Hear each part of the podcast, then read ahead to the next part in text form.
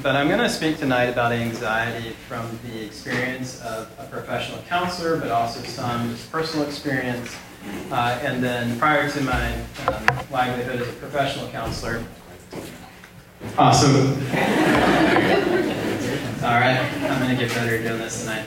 Um, so, and then also working previously at youth ministry and then pastoral care ministry prior to that. Um, so tonight, if I can get this on, hey, this is already up.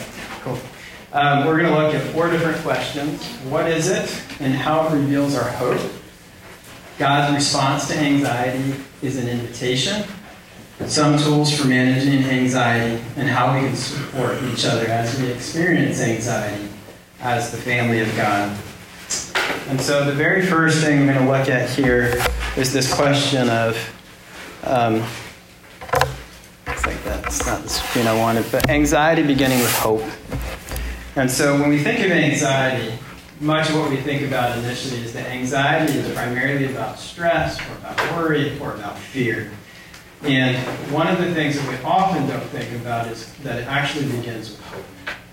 And so, what I want to just begin to highlight this evening is a pastoral definition of anxiety is that anxiety is fear that what I hope for will be thwarted, which impairs my ability to slow down and surrender. I'm going to say that again. Anxiety is a fear that what I hope for will be thwarted, which impairs my ability to slow down and surrender. Anxiety becomes clinical when this state leads to a chronic, overwhelming, and repetitive state of paralysis or stuckness. And so I'm going to just give a couple of examples here of uh, typical or more common anxious thoughts that we would have. Um, starting in early childhood, when I walk into a school, what if they don't like me? Continuing on to walking into church on the regular basis, what if they don't like me? Um, am I knowledgeable enough to do my job well? Uh, maybe imposter syndrome. Uh, is it possible that my spouse will cheat on me? Will we have enough money to pay for our bills, for retirement, uh, for medical needs? Um, I'm afraid that that needle is going to hurt. What if something bad happens to my child? I'm afraid I'll get sick. I might get COVID. I might get cancer. Um, these are common anxieties that uh, we have. And so, if we reframe these statements, what you'll notice is how hope is always a necessary precedent to anxiety. So, we can say these things differently. I hope that they want to be in relationship with me, or I hope that they like me. I hope I am knowledgeable enough to do my job well. I hope that my spouse is faithful. I hope I have enough to take care of our needs and our wants. I hope my child will be safe. I hope I stay healthy. Notice that when we reframe our anxious thoughts, we see that anxiety is doubt that what we hope for might not come to fruition. We believe that something might threaten what we hope for, and this leads to an internal, visceral state that tells us we must do something in order to protect what we hope for. Proverbs 13 22 puts it this way Hope deferred makes the heart sick, but a longing fulfilled is a tree of life. Anxiety might be said the potential for hope to be deferred makes the heart sick, but a longing fulfilled is a tree of life. So, how does God respond to us in our anxiety? Um, I'm going to um, read a passage here. Um, God's response to our anxiety is an invitation to be with Him, it is an invitation to presence. And I want to look at Luke 10 38 through 42. Uh, Jesus and his disciples were on their way. He came to a village where a woman named Martha and her sister Mary opened their home to him. Mary sat at the Lord's feet, listening to Jesus and being in his presence. And while Martha was distracted by all the preparations that needed to be made, Martha came to Jesus and asked, Lord, don't you care that my sister has left me to do all the work by myself? Tell her to help me. Martha, Martha, the Lord answered, You are worried and upset about many things, but few things are needed, or indeed only one, and Mary has chosen what is better. It will not be taken from her. I want to emphasize here how Martha comes to Jesus from a place of anxiety and frustration. Jesus names her anxiety, meeting her exactly where she is, telling her she is worried and upset about many things. She is anxious about the preparations that need to be made, and her hope whatever vision that she had had about hosting Jesus coming to fruition is being thwarted by Mary's inactivity. She has hopes for her time with Jesus being a certain way, and when that is threatened, she moves into anxiety and anger. She then seeks to control the situation, which we see when Martha demands of Jesus to make Mary help her. I actually think that all of us here can relate to this at times in our lives. We all are tempted to take control. So I'm going to just go through kind of this pattern. It says anxiety attempts to take control. So we start off with a hope for something. We encounter a potential for our hope to be thwarted. We experience the fear that it won't happen, which then leads us into anxiety and anger. And so we move into trying to control our circumstances. In this place, one of the questions that I think we have to ask ourselves is Is my hope, so now that we've gotten back to hope, is my hope congruent with God's hope in this situation? Because God says that ultimately we will have to surrender control. How does Jesus respond to Martha's demands of him? He has already called her by name and so personally told her that he knows what she is experiencing. But then he gives an invitation and a rebuke, telling Martha to stop her preparations and to surrender her hopes. Jesus invites her to surrender control in, her, in his presence sitting at his feet as Mary did, so she can experience the fulfillment of all that she hopes for in him. When we struggle with anxiety, we receive an invitation from Jesus to be with him in this place. One of the things that I think many people will hear in these words is actually a condemnation or a sense of guilt. And I think one of the common themes actually in scriptures is actually an invitation. And so I want to just go through one of the things that actually Evan said here, and I'll go through just a couple of verses that talk about this. We come to Jesus with surrender. Um, surrender, right? And so in these verses, we hear an invitation to cast all of our worries upon the Lord. 1 Peter 5 6 through 7 says, Humble yourself before God Cast your worry on God because God cares for you. Philippians 4 6 through 7 is written from prison under the threat of death. And it says, Do not be anxious about anything, but in everything, by prayer and petition, with thanksgiving, present your requests to God. And the peace of God, which transcends all understanding, will guard your hearts and minds in Christ Jesus. I think Paul was writing this from the perspective of having regularly cast his fears upon God. In other words, when we do experience anxiety, God is inviting us to throw our burdens onto Him. It makes me think of going and casting a fishing rod or grabbing a heavy bag and lobbing it somewhere. So in these moments, God says, I know you're going to have this burden. Throw it on my back. God is constantly saying that the weight of what we worry about is actually too much for us to carry. Jesus even says, carry it one day at a time. God never intended for us to carry our weights alone. And we are not able to cope with it by ourselves. For as Jesus said, in this world we are definitely going to have trouble, and we are definitely going to have pain. But take heart, for I have overcome the world. Jesus knows that we will feel anxious and troubled. He does not say in these moments to double down and crank it out, but rather he tells us to stop what we are doing and sit with him in a posture of surrender on a daily basis. So, one of the things that we are asked to do is to slow down and to hand our worries over to God each day. So, how do we do this? Surrender requires for us to slow down.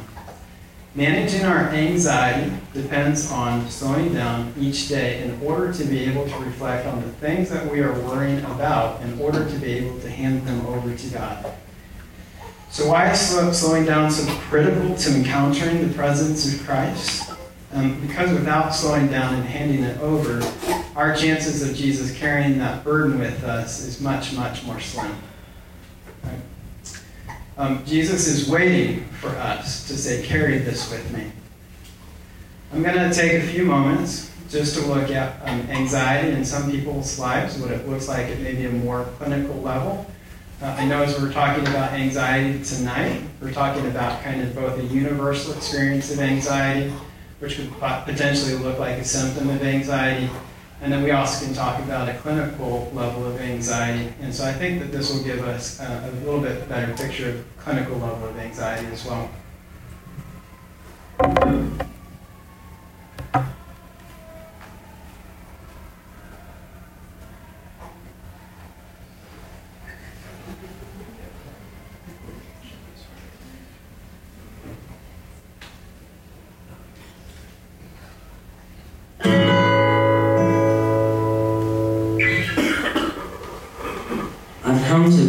Value truth like I never have before. Whether that's an easy truth or a hard truth to swallow, I have become in love with the truth.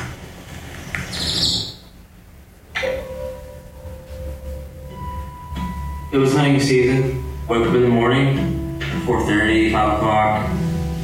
The woods are still, you know, birds chirping, the trees aren't really swaying, it's just silence. And you know, silence can be a very painful place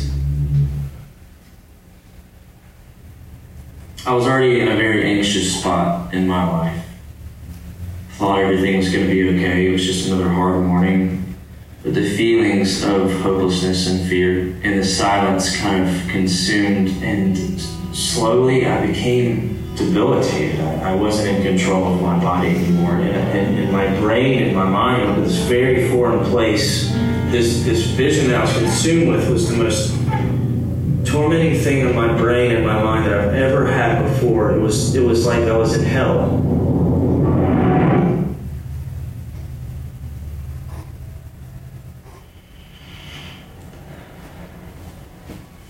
I thought I knew what to do in this situation, but this was a whole other level of panic.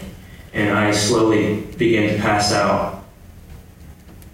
In the midst of panic, in the midst of an anxiety attack, you know, that's the result of your thinking. And that's why we have to really protect our thinking.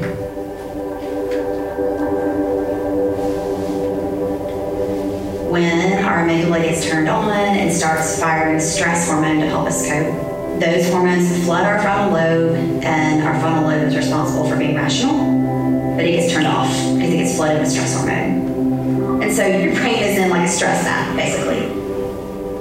If your amygdala gets turned on too often, it means that your body is perceiving threat even when it's not there, and that's what an anxiety disorder is.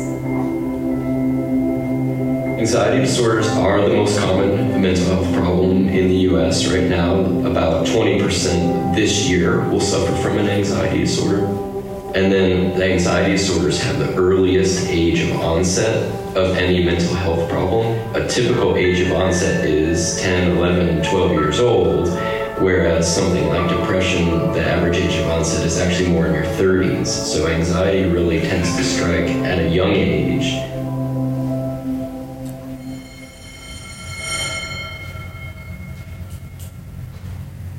My very first panic attack was in sixth grade. I still remember it to this day. I was in the cafeteria and I had my peanut butter and jelly sandwich and the anxiety hit me.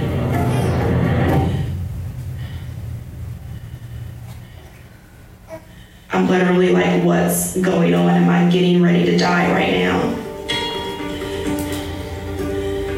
I remember sweating, shaking, and trying to catch my breath.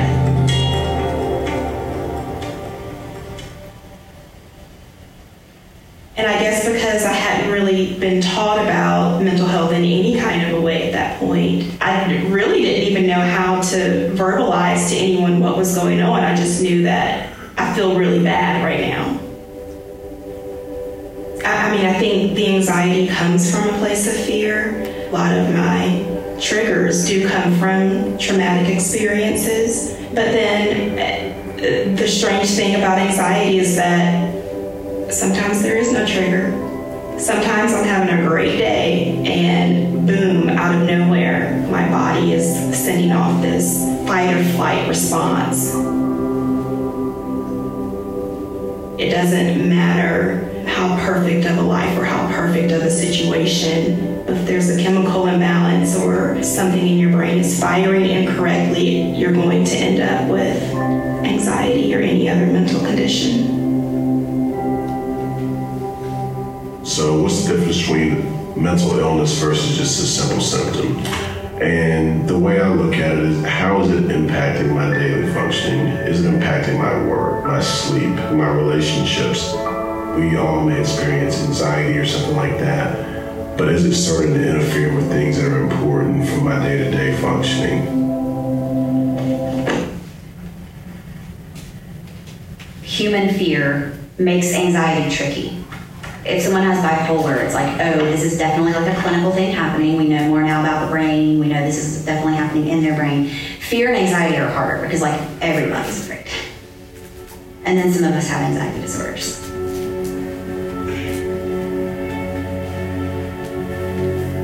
I would experience the heart race and the sweating, the heart palpitations because of an illusion of fear, because of creating these scenarios of my, in my mind of people not accepting me and liking me. And I actually had just a, a period of yelling at God, like with all my heart and soul. I really do not want to speak those words out of my mouth. Seth, you have a problem with anxiety.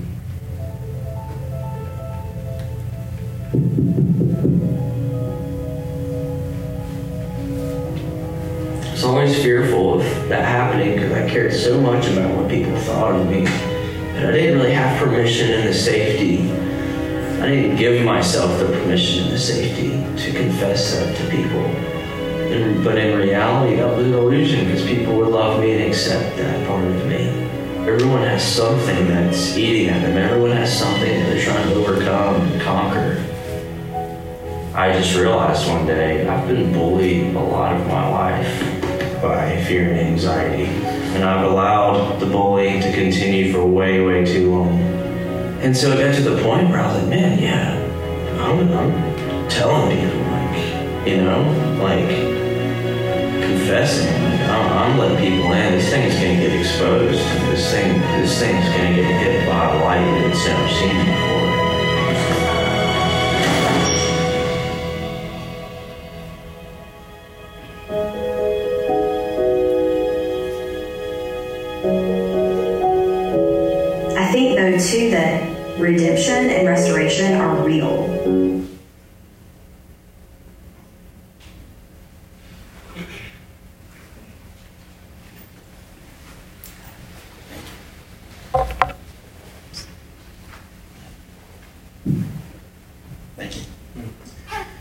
So just wanted to give a little bit more in depth because I think a lot of us know um, we have two kind of different perspectives on anxiety, probably.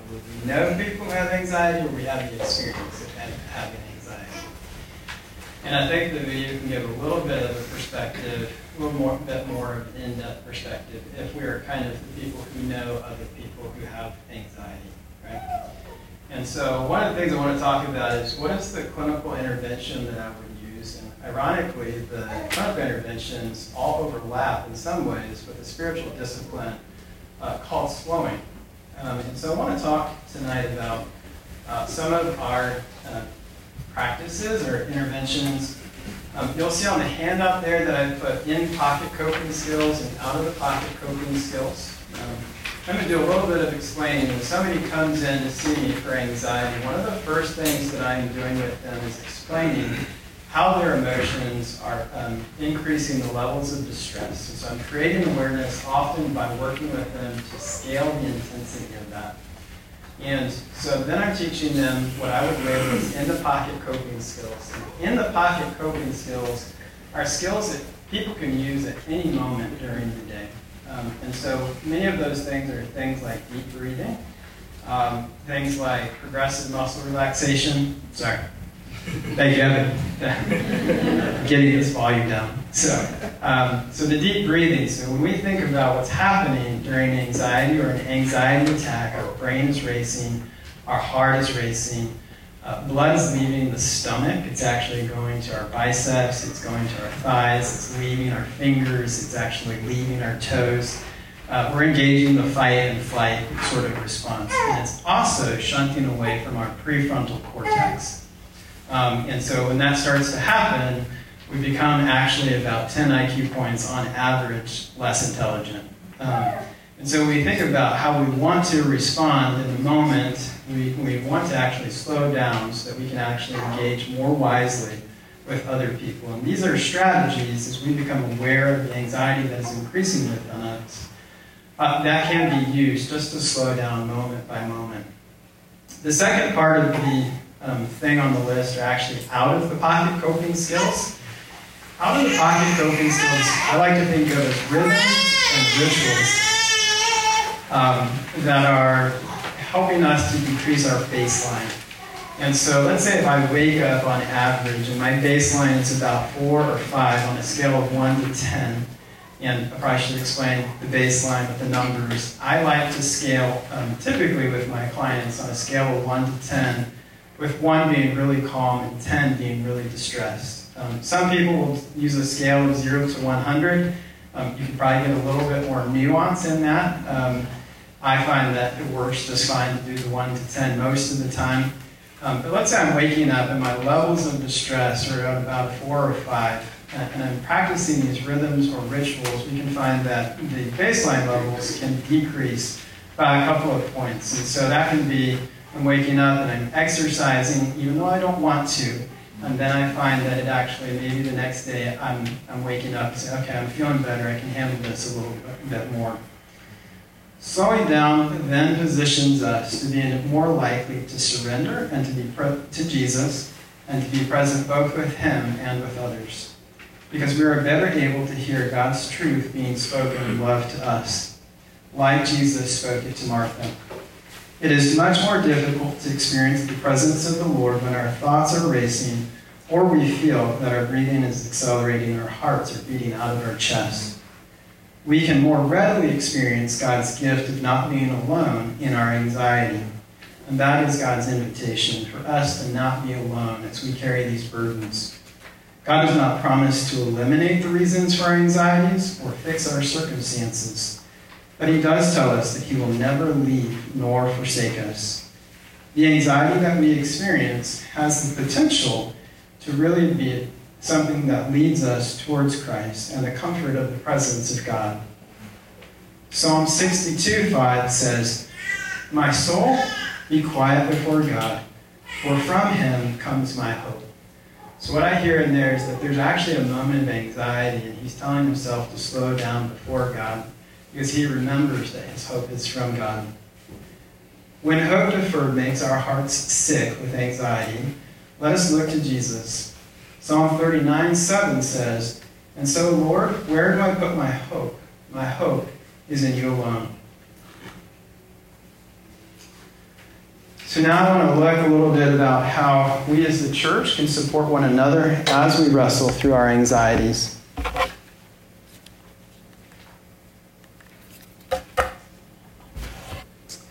Galatians 6 2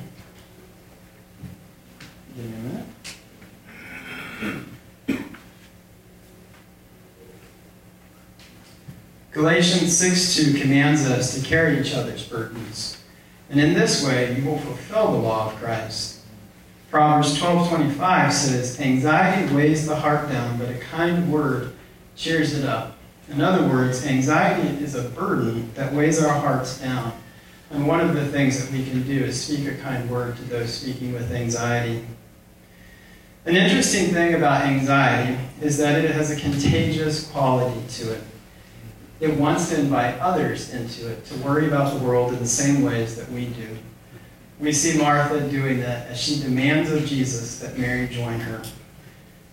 Have you ever been around someone who was really anxious and found that you also responded to their anxiety in a way that also ramped up your own?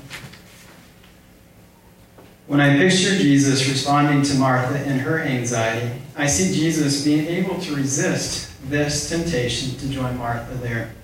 Jesus was calm in the midst of her anxiety. Jesus was grounded, Jesus was anchored, and able to engage anxiety without becoming anxious himself. For from the depths of his own calm presence, he offered calm and peace to Martha. When Jesus responded to Martha, he also did not try to fix any of the things that Martha was actually worried about at that moment. He did not make Mary help Martha with the preparations, nor did Jesus nor did Jesus help with the preparation himself. He simply calls Martha to sit. This is the same initial call that Jesus makes to us. He calls us first to sit with him and reminds us that we were not to be alone as we experience our fears. Jesus reminds us that he is the one who calms our storms. Often, what people need in their anxiety is a calm presence. Just as anxiety can be contagious, so can a calm presence. This kind of calm is not always easy to offer in a relationship, but I think it is one of the um, things that people get the most benefit out of in therapy is that they receive a calm presence. So, how can we do this? This kind of calm really comes from anchoring truthfully ourselves in Christ and then inviting others to do the same with us. I want to also point out that I have found that there are three common temptations, at least three, common temptations in the face of somebody else's anxiety. So I'm just going to go over those. I think in the face of another person's anxiety, we actually can be tempted to try to fix it. That can actually temporarily work and then usually makes it worse a little bit later. Two, we can respond to it by dismissing their experience. That can be very invalidating. And three, we exert our own control, often through anger. Very rarely do these responses help us to meet that person struggling with anxiety where they are or provide them with any sense of relief. And if you have ever been anxious on the other end of things and been responded to in these ways, you likely have stories of what that has felt like. What if, when we were to see another person struggling with anxiety, we really saw them as Jesus saw Martha? Like Jesus, we can call them by name and invite them into the presence of God. When we do this, we invite them to slow down in the midst of their anxiety and we offer to co cast their burdens on God's shoulders. In other words, we pick up the weight with them and we throw it at the same time. When we do this, we are also slowing ourselves down. Then we can offer our presence first, and then we can engage from a place of wisdom. What does this person actually need? This might mean something actionable, such as fixing something. It might mean gently inviting a shift in perspective with regards to what they are worrying about, or perhaps speaking the truth in love. Sometimes we face the things they fear together as God is working to cultivate Christ like confidence in them. I want to encourage us all to understand that our struggle with anxiety is a struggle ultimately about hope. Let us gently invite each other to slow down and surrender control by entering into the presence of Jesus, who is our one and only true hope. So I'm going to go ahead. We're going to transition to discussions. You have um, questions on the table. There's about five or six uh, questions to go through. And I think you could um, I would say maybe in groups of about three or four uh, at each table if you wanted just to go through those questions. I probably would spend, spend about three or four uh, minutes on each of those questions. Um, I'm going to close this out. I have a little bit of an image I would like to give to all of you as we finish up um, before we pray. Um, I'm going to close with an image from Prince Caspian by C.S. Lewis. In the book Prince Caspian, there's a part of the story where Lucy witnesses Aslan standing on a hill he immediately tries to convince her siblings to follow him. But they did not believe Lucy, as they did not see Aslan for themselves. The next night, Lucy is woken by Aslan himself and is told to wake up the others and to convince them to follow him. When the whole party was finally awake, Lucy had to tell her story for the fourth time. Neither Peter nor Susan were able to see the great lion, so they did not believe Lucy that Aslan's presence was real. Do lie down and go to sleep, Lucy, followed by, Don't talk nonsense, Lucy, is all Peter and Susan could say to their sister. But Lucy musters up the courage to convince her siblings to follow her blindly through dangerous terrain. After listening to Lucy's plea for them to follow the invisible Aslan, Peter begrudgingly agrees to follow her, and the others do so as well. Aslan, at this point in the story, is still visible only to Lucy, and he leads the group to a quick, hidden path to the great river. At the point of crossing the river, Edmund is finally able to see Aslan. And then Peter, not much later, just as they reach the stone table, Susan is able to see Aslan as well. When the group finally witnesses Aslan for themselves, Peter and Susan apologized to both Lucy and Aslan. Aslan glided on before them and they walked after him. Lucy, said Susan in a very small voice. Yes, said Lucy. Susan says, I see him now. I am sorry. And Lucy says, That's all right. Susan says, But I've been far worse than you know. I really believed it was him. I mean, he, yesterday, when he warned us to not go down to the fir wood, and I really believed that it was him tonight when he woke us up. I mean, deep, deep down inside, or I could have if I would have let myself. But I just wanted to get out of the woods, and oh, I don't know. And whatever am I going to say to him now? Perhaps you won't need to say much, suggested Lucy. As Susan confesses to Lucy, you can hear, hear the worry and anxiety in her words. Aslan then stops his march and greets Peter, Edmund, and Susan. Hush, say the other four, for now Aslan has stopped and turned and stood to face them. Looking majestic, they felt as glad as anyone can feel who feels afraid, and as afraid as anyone can who feels glad. The boys strode forward. Lucy made way for them, and Susie and the dwarf, Susan and the dwarf shrank back. Lucy, who's already had her turn with Aslan, moves aside for her two brothers, who are excited, though a little ashamed, perhaps, that they can finally see Aslan and greet him. Aslan's first words to each of them. To Peter, he says only the words, My dear son. To Edmund, Aslan says, Well done. It is important, of course, what Susan, who can't see Aslan now, does when she has the opportunity to greet Aslan. She steps back. She is worried and afraid. Not surprisingly, Aslan greets Susan differently than the others. Then, after an awful pause, the deep voice says, Susan? And Susan made no answer, but the others thought that she was crying. You have listened to fears, child, said Aslan. Come, let me breathe upon you. Forget them. Are you brave again? A little, Aslan, said Susan. When Aslan turns to Susan, he says her name, which makes her cry. And then Aslan offers to Susan the same invitation of presence that Jesus offered to Martha. Aslan similarly names Susan's anxiety, just as God is naming yours. You have listened to fears, child, he says. Come, let me breathe upon you.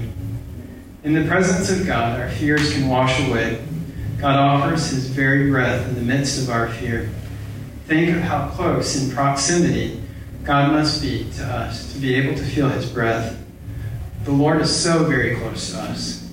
Aslan breathes on Susan, then asks her if she is brave again. And Susan is so honest. She says, A little, Aslan, a little more brave. The presence of Aslan and the Lord Jesus is the very breath that we need to slow down and surrender. The beautiful thing about Aslan is that a little turns out to be just enough. So I'm going to go ahead um, and close this in prayer. And for prayer tonight, um, I'd like to read Psalm 91. Whoever dwells in the shadow of the Most High will rest in the shadow of the Almighty. I will say to the Lord, He is my refuge and my fortress, my God in whom I trust. Surely you will save me from the fowler's snare and from the deadly pestilence. You will cover me with your feathers, and under your wings I will find refuge. Your faithfulness will be my shield and rampart. I will not fear the terror of night, nor the arrow that flies by day, nor the pestilence that stalks in the darkness, nor the plague that destroys it at midday. A thousand may fall at my side, but it will not come near me. I will only observe with my eyes and see the punishment of the wicked. If I say the Lord is my refuge, and I make the Most High my dwelling, no harm will overcome me. No disaster will come near my tent. For the Lord will command his angels concerning you to guard you in all of your ways, and they will lift you up in their hands, so that you will not strike your foot against a stone. You will tread on the lion and the cobra, and you will trample the great lion and the serpent. Because he loves me, says the Lord, I will rescue him. I will protect him, for he acknowledges my name. And I will be with him in trouble and deliver him and honor him. With long life I will satisfy him and show him my salvation. Amen.